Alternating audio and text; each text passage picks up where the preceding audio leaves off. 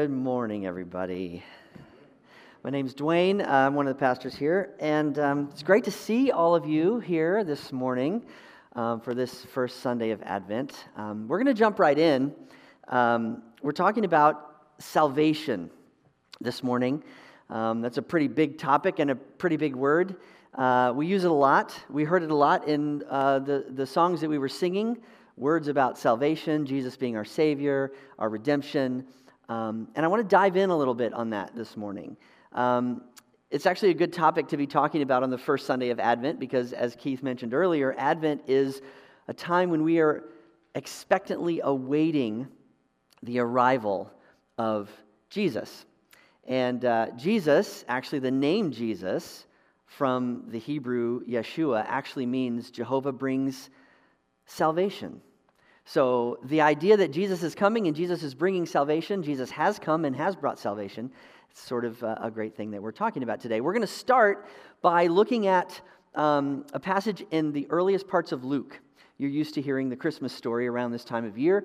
Uh, and we're actually going to talk a little bit not about uh, the birth of Jesus exactly, but something that happened a little bit before the birth of Jesus. If you remember the story of uh, Mary who finds out that she is with child, one of the first things that she does is she goes to her cousin Elizabeth and she talks with Elizabeth. And Elizabeth is also pregnant at the same time.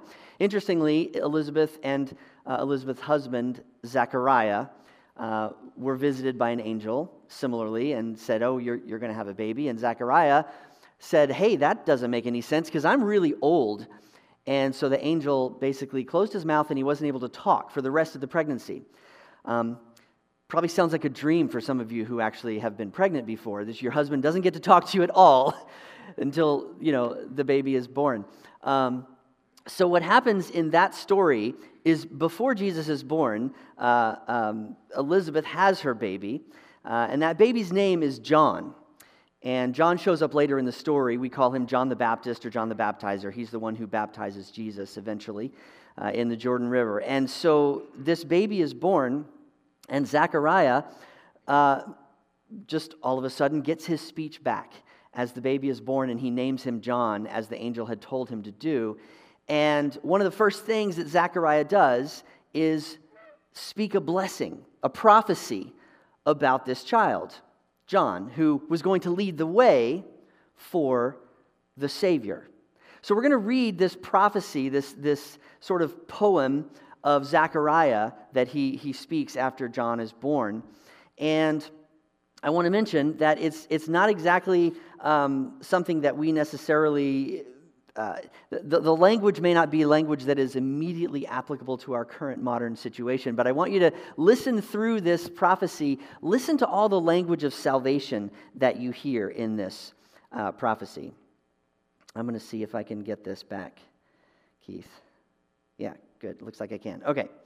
So in Luke chapter 1, starting in verse 68, this is what Zechariah says. He's just been blessed by this child who he's been told by an angel is going to lead the way for the chosen one, the Messiah, Jesus the Christ. And he says, Blessed be the Lord God of Israel, for he has looked favorably on his people and redeemed them. There's that redemption language, salvation language. He has raised up a mighty Savior for us in the house of his servant David. He's talking about the coming of Jesus who comes from the line of King David. But here is the idea of a savior, right? As he spoke through the mouth of his holy prophets from old, from of old, that we would be saved from our enemies and from the hand of all who hate us. So let's pause here for a second. This is one idea of salvation that we see throughout Scripture. The idea that salvation what it means. We, again, we talk about salvation a lot, but we don't always necessarily get the full breadth of the definition of what this is about. In the Old Testament, and even up until this point in Scripture, salvation, there was an aspect of it that was about being rescued from your enemies. So, I'm going to use the whiteboard a little bit. I know it's unusual for me, but I figure if Keith can do it. Wait, that's the wrong marker. He told me to use this one. So I'm going to use the whiteboard. So, this idea, on the one hand, is that salvation is the idea of rescue. Okay?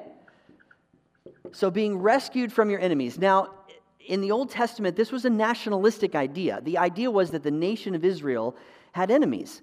Uh, there were other nations and other countries that kept beating them up and kept taking them captive and kept treating them bad. And so they had this hope, this national hope, that, that the salvation of, of God would come and would, would basically protect them, rescue them from their enemies. Okay? So this idea of rescue is really rooted in the idea of Israel.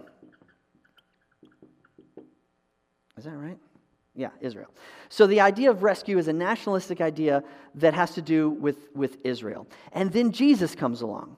And so Jesus actually comes, and I'm using this is the Greek symbol, the Greek letter chi, which has for centuries been the symbol for Christ. So that whole idea of people abbreviating Christmas as Xmas. Don't be offended by that because X actually means Christ. It's great. So rescue is about Israel, and then Christ comes and transforms this idea, and he talk, begins talking about this thing called the kingdom. Okay? So he, Jesus talks about the kingdom of God. The kingdom of God or the kingdom of heaven, and that is actually the rescue. It's not about rescuing the nation of Israel, it's about the kingdom of God coming into being for all mankind. And so Jesus teaches us about the kingdom, and that really leads us to this idea that in the kingdom, there is going to be justice and righteousness and rightness and goodness and love. So, so the idea of rescue, we find it throughout Scripture. Salvation is about rescue of God's people, which was about Israel, but Christ kind of changes the narrative and we begin talking about the kingdom of God, which is a place where justice is happening. So, in this sense, salvation is a real physical, literal thing, a thing that is implemented among and in the midst of people people who uh, uh, work for justice and people who try to make rightness and people who try to love others and people who try to, to care for the neediest, right? This, it's a very, very real, physical, tangible thing. But let's keep going because that's not the only way to view uh, uh salvation. Oh, thanks. So, further on, I skipped a few of the, the lines in this, but further on in this blessing, uh, Zechariah is talking now to his child, John. He says, And you, child, will be called the prophet of the Most High, for you will go before the Lord. In other words, he's gonna he's gonna go ahead of Jesus. You will go before the Lord to prepare his ways, to give knowledge of salvation to his people by the forgiveness of their sins. So that's another way we talk about and describe salvation. And that one may actually be a little bit more familiar to us. We talk about salvation as being forgiven of our sins, right? The, the forgiveness of sins is, is a big part of that idea. So on this side of it, we're going to put forgiveness over here. Because this is another dimension that we want to talk about the forgiveness of sins. To understand the meaning of this, we also have to look at the Old Testament and what this meant in Old Testament ideology, okay? So for the Hebrew people, the idea of forgiveness of sins, it goes back to the idea of the covenant. So there's a covenant that takes place in the earliest chapters of Genesis, the very beginning of the entire Bible narrative. There's a guy by the name of Abraham. And Abraham uh, basically makes a covenant with God. God comes to him and says, Abraham, I will be your God if you will be my people, and all of your descendants will be blessed, and the whole world will be, will be blessed through you if you will follow me and, and, and be my people. The covenant idea in, in ancient Near East, uh, it was basically a covenant was an agreement between any two tribes or two families. It was sort of a sharing, a mutual joining of resources that said, okay, we'll help you and you'll help us. Like if I was in, if I was the head of a tribe and then someone else was the head of a tribe and we wanted to defend ourselves against other tribes, we might say, let's join our resources, and what I have is yours, and what you have is mine, and it was a coming together. And that's the idea that Abraham makes this covenant with God. That it was a two sided agreement that, that, that Abraham and his descendants were supposed to keep part of the bargain, and God was supposed to keep his part of the bargain. And here's where sins come in and why forgiveness is important. Because, because Abraham's descendants could never keep their end of the bargain with God. We see in the story of the Bible, the narrative of Scripture, over and over again, that the Hebrew people, the descendants of Abraham, kept falling short. They kept disobeying, or they kept following other idols, or they kept doing things that, that fell outside of the covenant. So, when an Old Testament scripture, or in, in this case, this is New Testament, but, but he's looking back to the prophets of old, Zechariah is saying we need forgiveness of our sins, and that's what the Savior is going to come to do. He's talking about that idea of breaking the covenant, and we need that forgiveness to restore the covenant relationship. So, forgiveness was, is, and always was about the covenant. Okay, so forgiveness was about the covenant. And then, as you might expect, Christ comes into the picture. And then we see something new and exciting happening.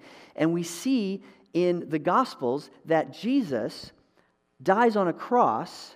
And what the scriptures tell us is meaningful about that is that Jesus actually paid the cost for all of this covenant stuff. Jesus fulfilled. He even says in the Gospels, Jesus says, I didn't come to abolish the law, I came to fulfill the law. The law is kind of what kept people on track until Jesus came. And when Jesus came, he said, I fulfilled it. Check that box. Now everybody can enjoy the relationship that Abraham was supposed to have with God, this covenant relationship, right? So Christ comes and we see the cross changing this idea, and now we have relationship. I'm not very good at writing on the whiteboard, I realize. So, so we have this dimension of salvation, which is really about rescue, and it's a physical dimension about the tangible things in our world that we can do that bring justice. And then we have this dimension of salvation, which is about forgiveness and ultimately is about relationship. So, the spiritual dimension of, of salvation. So, we have a physical dimension of salvation, we have a spiritual dimension of salvation. But there's a third dimension that I want to talk about. And the third dimension is actually this whole series that we're doing for Advent, and you'll hear Keith talk next week and the next week about third ways. What is a third way? We're going to use this weird language that some of you may be familiar with, some of you may not. A third way is, is basically a radical alternative to an otherwise seemingly binary choice. A third way is saying, well, it's not left, it's not right, it's something that is bigger and all encompassing. So people might talk about, well, I'm a conservative or, well, I'm a liberal. Well, a third way is, is to say, we're going to just transcend all of that right and left, liberal, conservative language and be something else entirely. It's not a compromise, it's not a centrist view. A third way is truly a radical alternative. And what we find in Scripture is that there are so many radical alternatives to the way that we normally think about things. And I think the way we think about salvation in this way is a two dimensional thinking, and we're going to introduce a third dimension and bring us into a three dimension, a 3D experience of salvation. So, the last line of this blessing that Zechariah gives, this prophecy, Zechariah says, By the tender mercy of our God, the dawn from on high will break upon us to give light to those who sit in darkness and in the shadow of death, to guide our feet into the way of peace. Into the way of peace. Now, I'm going to talk for the rest of the time about this concept of peace. Specifically, an Old Testament word that we find throughout Scripture, and that word is shalom. And shalom is not just peace the way we would uh, conceptualize peace, it's bigger than that. It is a wholeness, it is a much more full experience of rightness than simply a lack of conflict.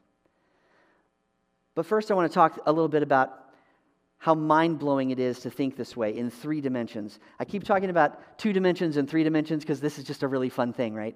So, we, we, we do live in a three dimensional world, but I want you to think about how much of what we do is actually two dimensional. Get out a piece of paper and take a pen and try to draw a picture. You're drawing in two dimensions. The thing that always makes me laugh is we, we are in our, our cars and we, we put on a map, and our map is, is t- entirely two dimensional, right? Because we're only thinking about dimensions or like driving directions on this plane. We're not thinking about this axis. Like Google doesn't say turn left, then turn upwards.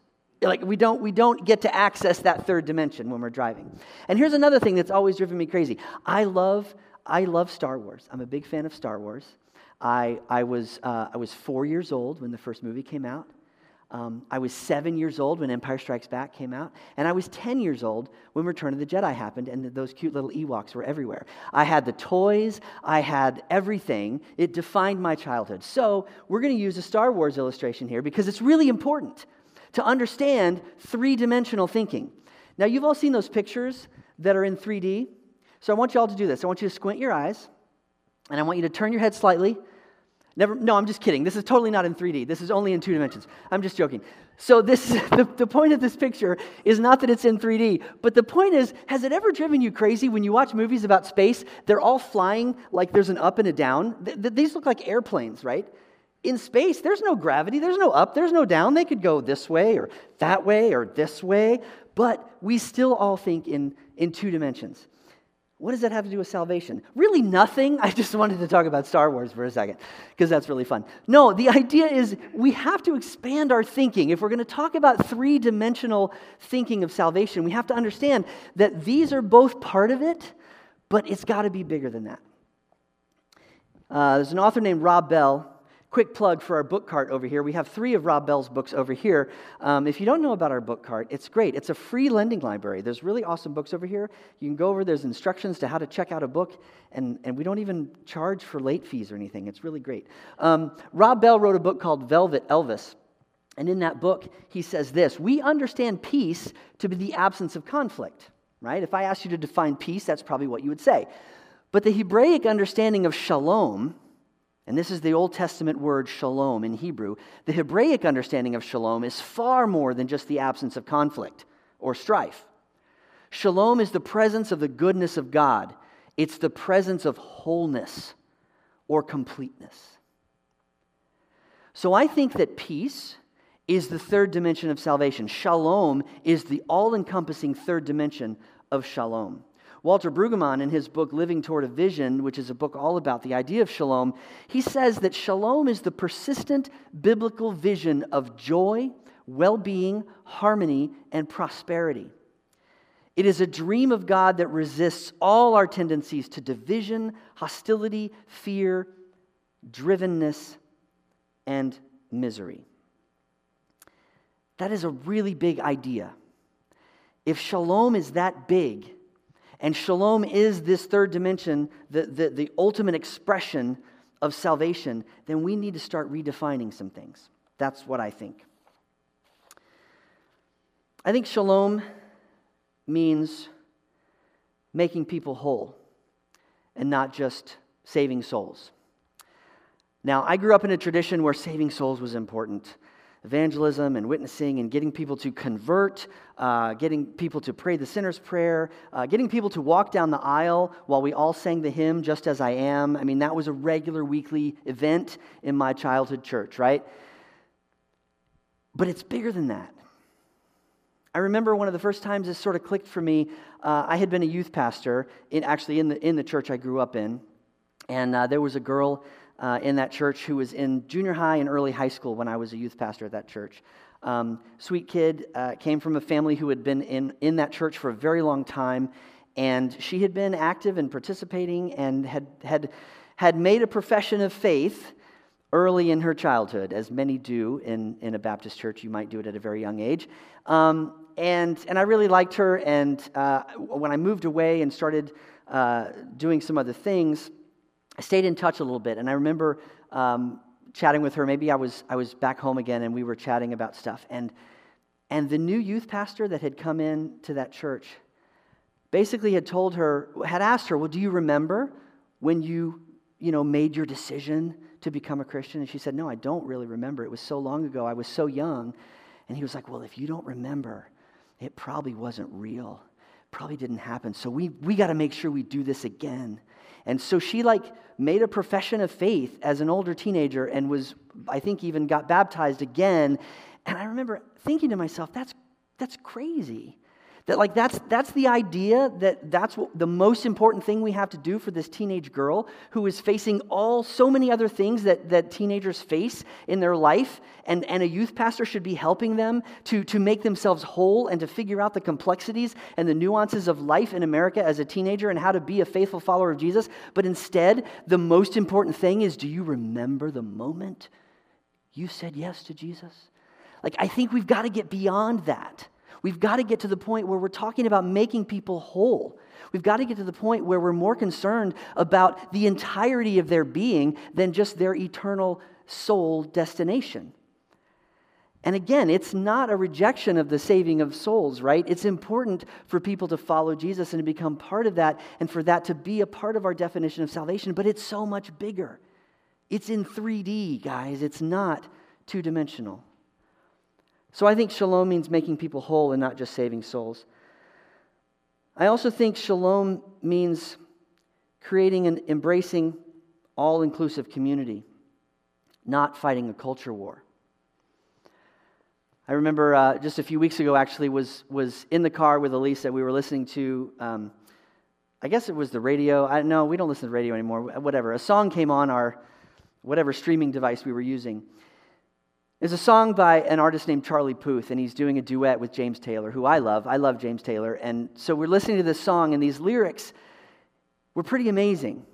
And so um, the song is called Change, I think. And the song goes like this Why are we looking down on our sisters and brothers? Isn't love all that we got? Don't we know everyone's got a father and a mother? The day we know we're all the same, together we can make that change. Look around. There are too many of us crying and not enough love to go around. What a waste. Another day, another good one dying. But I know the world will change the day we know we're all the same. Why can't we just get along? If loving one another is wrong, then how are we supposed to get close to each other? We got to make that change. Yeah, why can't we just get along? and Elisa turned to me and said, Why is it that people who aren't even Christians seem to get it right? And out of nowhere, I don't know why I said this, I just blurted out because Jesus is winning. It made me think when Jesus comes into Jerusalem and everybody's praising him with the palm branches, and, and people are saying, Hey, do you think we need to make these people shut up? And Jesus says, If they don't do it, even the rocks will cry out.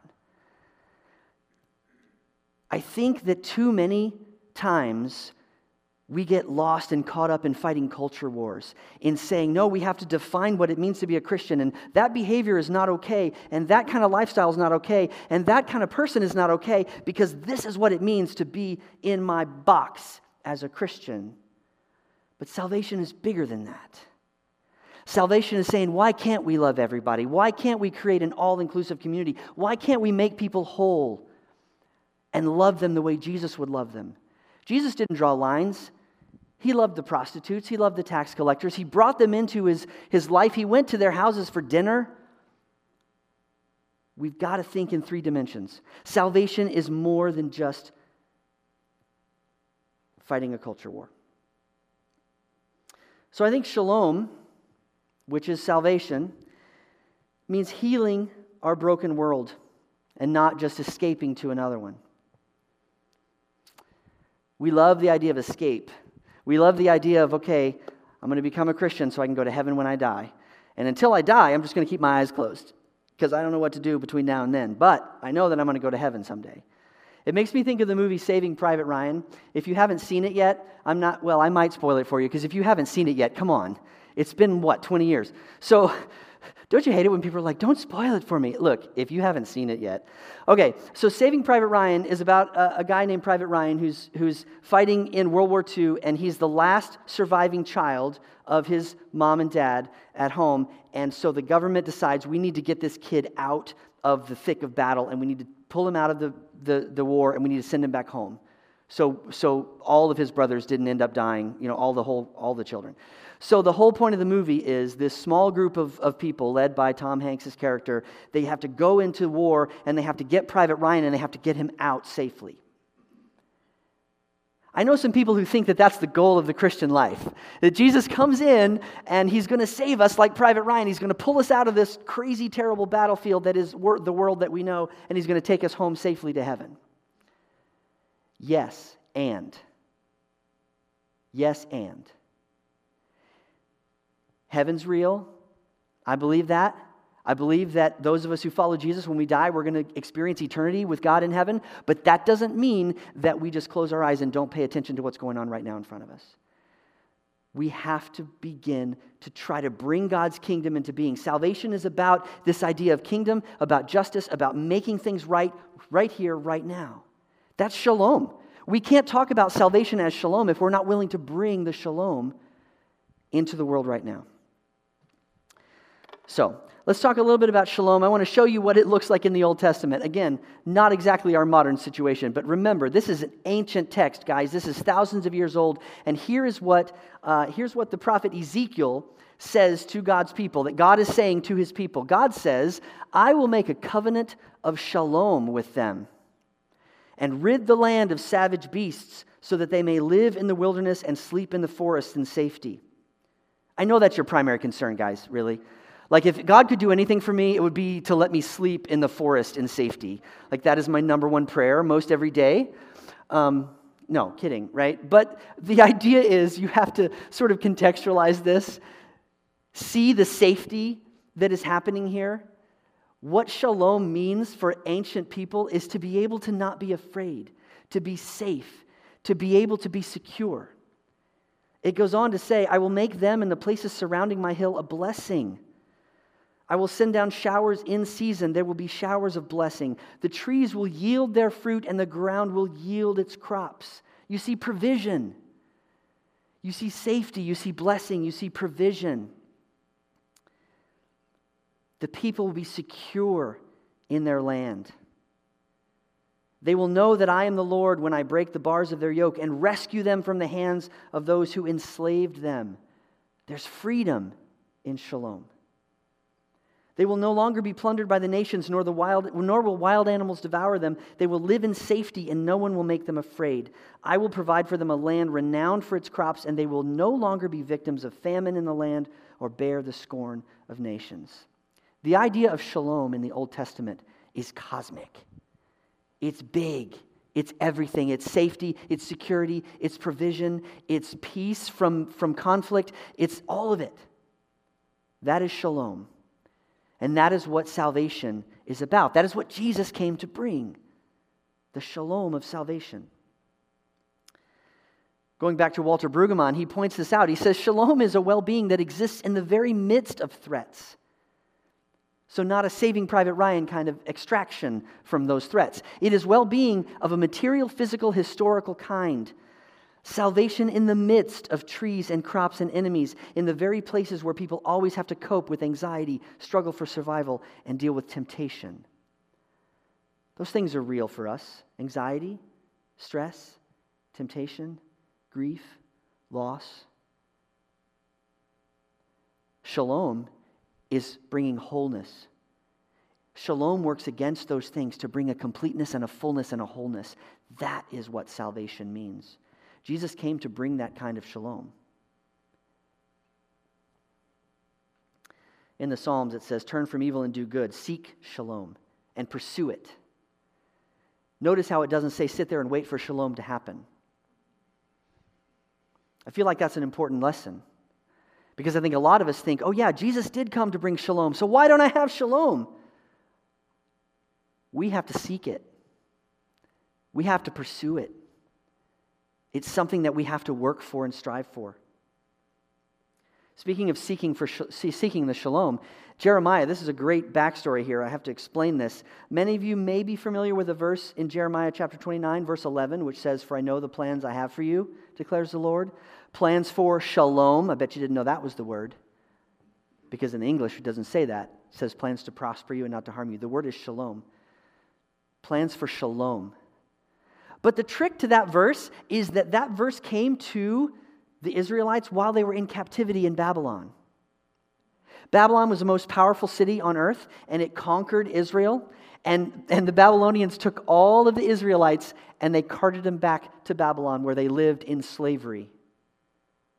So, this is the message that God gives to the Israelites in captivity in Babylon.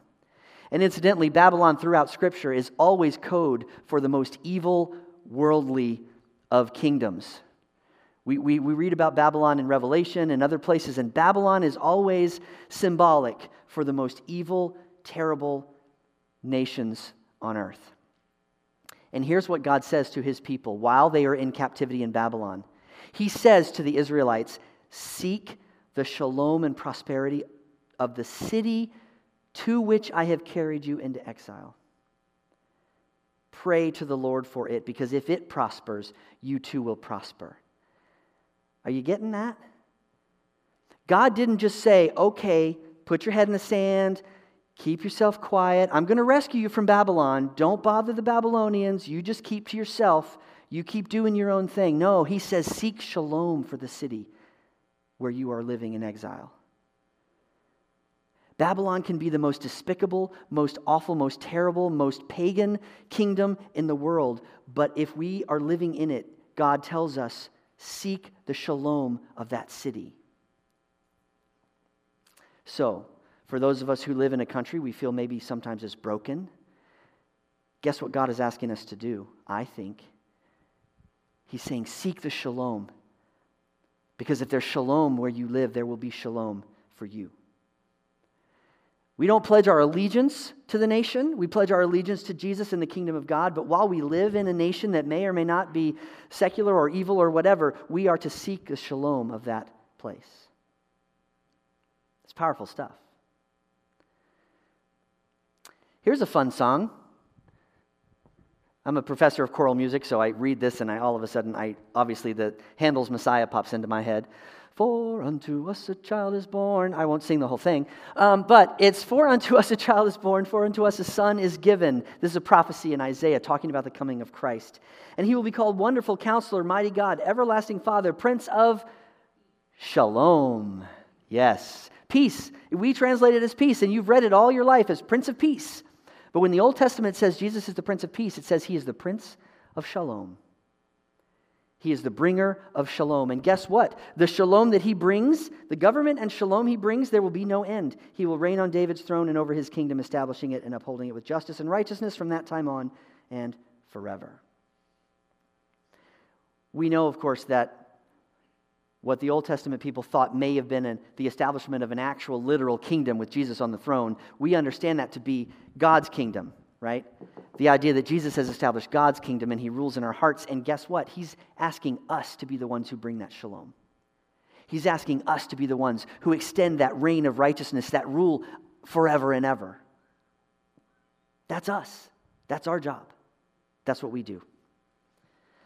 It continues through the New Testament. In Acts, there's a, a, guy named Peter. He's talking with a guy named Cornelius that God has sort of sent him into this house of Cornelius. And it's a fascinating story because it's the first time that the message of Jesus is, is given to someone who's not a Jew. Cornelius and his family were the first non Jews to actually hear this message of Jesus. And here's one of the things Peter says He says, You know the message God sent to the people of Israel, announcing the good news of peace through Jesus Christ, who is Lord of all. Now, when someone in the New Testament says peace, the New Testament's written in Greek, so we don't get the word shalom. But a New Testament writer like Luke, when he writes the Greek word eirene, he's thinking of shalom. Because he has studied the Hebrew scriptures, because he understands it to be that. And in fact, many of them may have even read the Septuagint, which is a Greek translation of the Old Testament, and so the words, we could consider them to be somewhat interchangeable. So, as Luke, who's writing this, is quoting what Peter is saying, the good news of peace through Jesus Christ. Jesus Christ is bringing the shalom, and he does it through us. And in Ephesians, Paul says, For he himself, talking about Jesus, he himself is our peace. Jesus is our shalom. And then finally, I want to get to this, and we'll finish out with this idea of the gospel. But uh, this is from the passage of Scripture many of us may know um, about the, the armor of God. Maybe you've, if you've heard this, about putting on the helmet of um, salvation, right? The breastplate of righteousness, and like all those things, right? Well, well guess what? Guess what? The, the feet, the shoes, that is the gospel of peace. The gospel message is a message of shalom. The gospel message is a message of wholeness. To share the gospel means to make others whole, to make our communities whole, to make our world whole. That shalom, that is the gospel. So, if we think about salvation in three dimensions. If, if the third dimension of salvation is shalom, and the gospel truly is the gospel of peace or the gospel of shalom, then the gospel or shalom is telling someone about the love of Jesus. Absolutely. And it's also loving those who are broken and working to preserve and restore their dignity and humanity. That's also the gospel. So when you go to share the gospel, yeah, tell people about the love of Jesus. But why is it that some Christians feel like they have to make people feel terrible first? You know what I'm saying? I remember when I was in college, I was in the South, so maybe sort of to be expected. We had a, an itinerant evangelist who always found himself in front of the student union, standing on a bench so he could be elevated above everybody else, and he would shout at us as we walked by calling us names like sinner, and he had a Bible in his hand. And he was trying, I think, I want to give the guy the benefit of the doubt. I, I, think his intentions were good. He was trying to, to share the love of Jesus, but the way he thought he had to do it was by convincing all of us of how terrible we were first. So then we're like, oh, you're right. I am so terrible. I must need this, this salvation that you speak of. Please tell me, right? I don't think we have to make people feel terrible to tell them about the love of Jesus. We can make them whole, we can restore them, we can bring shalom into their lives. I think the gospel, shalom, I think it is advocating for justice within our broken systems and structures. I think our systems and structures of, of, of our judicial system, our education system, our economic system, I think there's a lot of brokenness in that. And I think shalom, I think bringing shalom is about advocating for justice in those areas, in those ways. But guess what? It's also about accepting and loving those who oppress you and those who oppose you. It's a big part of bringing shalom. We can't just be advocates for change without loving the people in front of us. And sometimes the people in front of us are yelling really loudly, and they're yelling things that are the opposite of what we want to hear. Sometimes the people in front of us that need to be loved are the very people who are oppressing us or are causing, causing the brokenness and causing the strife. And I think we are called, just like the Israelites in Babylon, to seek shalom in those contexts. I do think the gospel, the shalom of God, is about eternal life with God. I think it's about the forever and ever, living life with God in all eternity. But I also think that the gospel is about an eternal kind of life, not eternal everlasting life only, but an eternal kind of life that begins right here, right now, and a life that seeks to transform our present reality.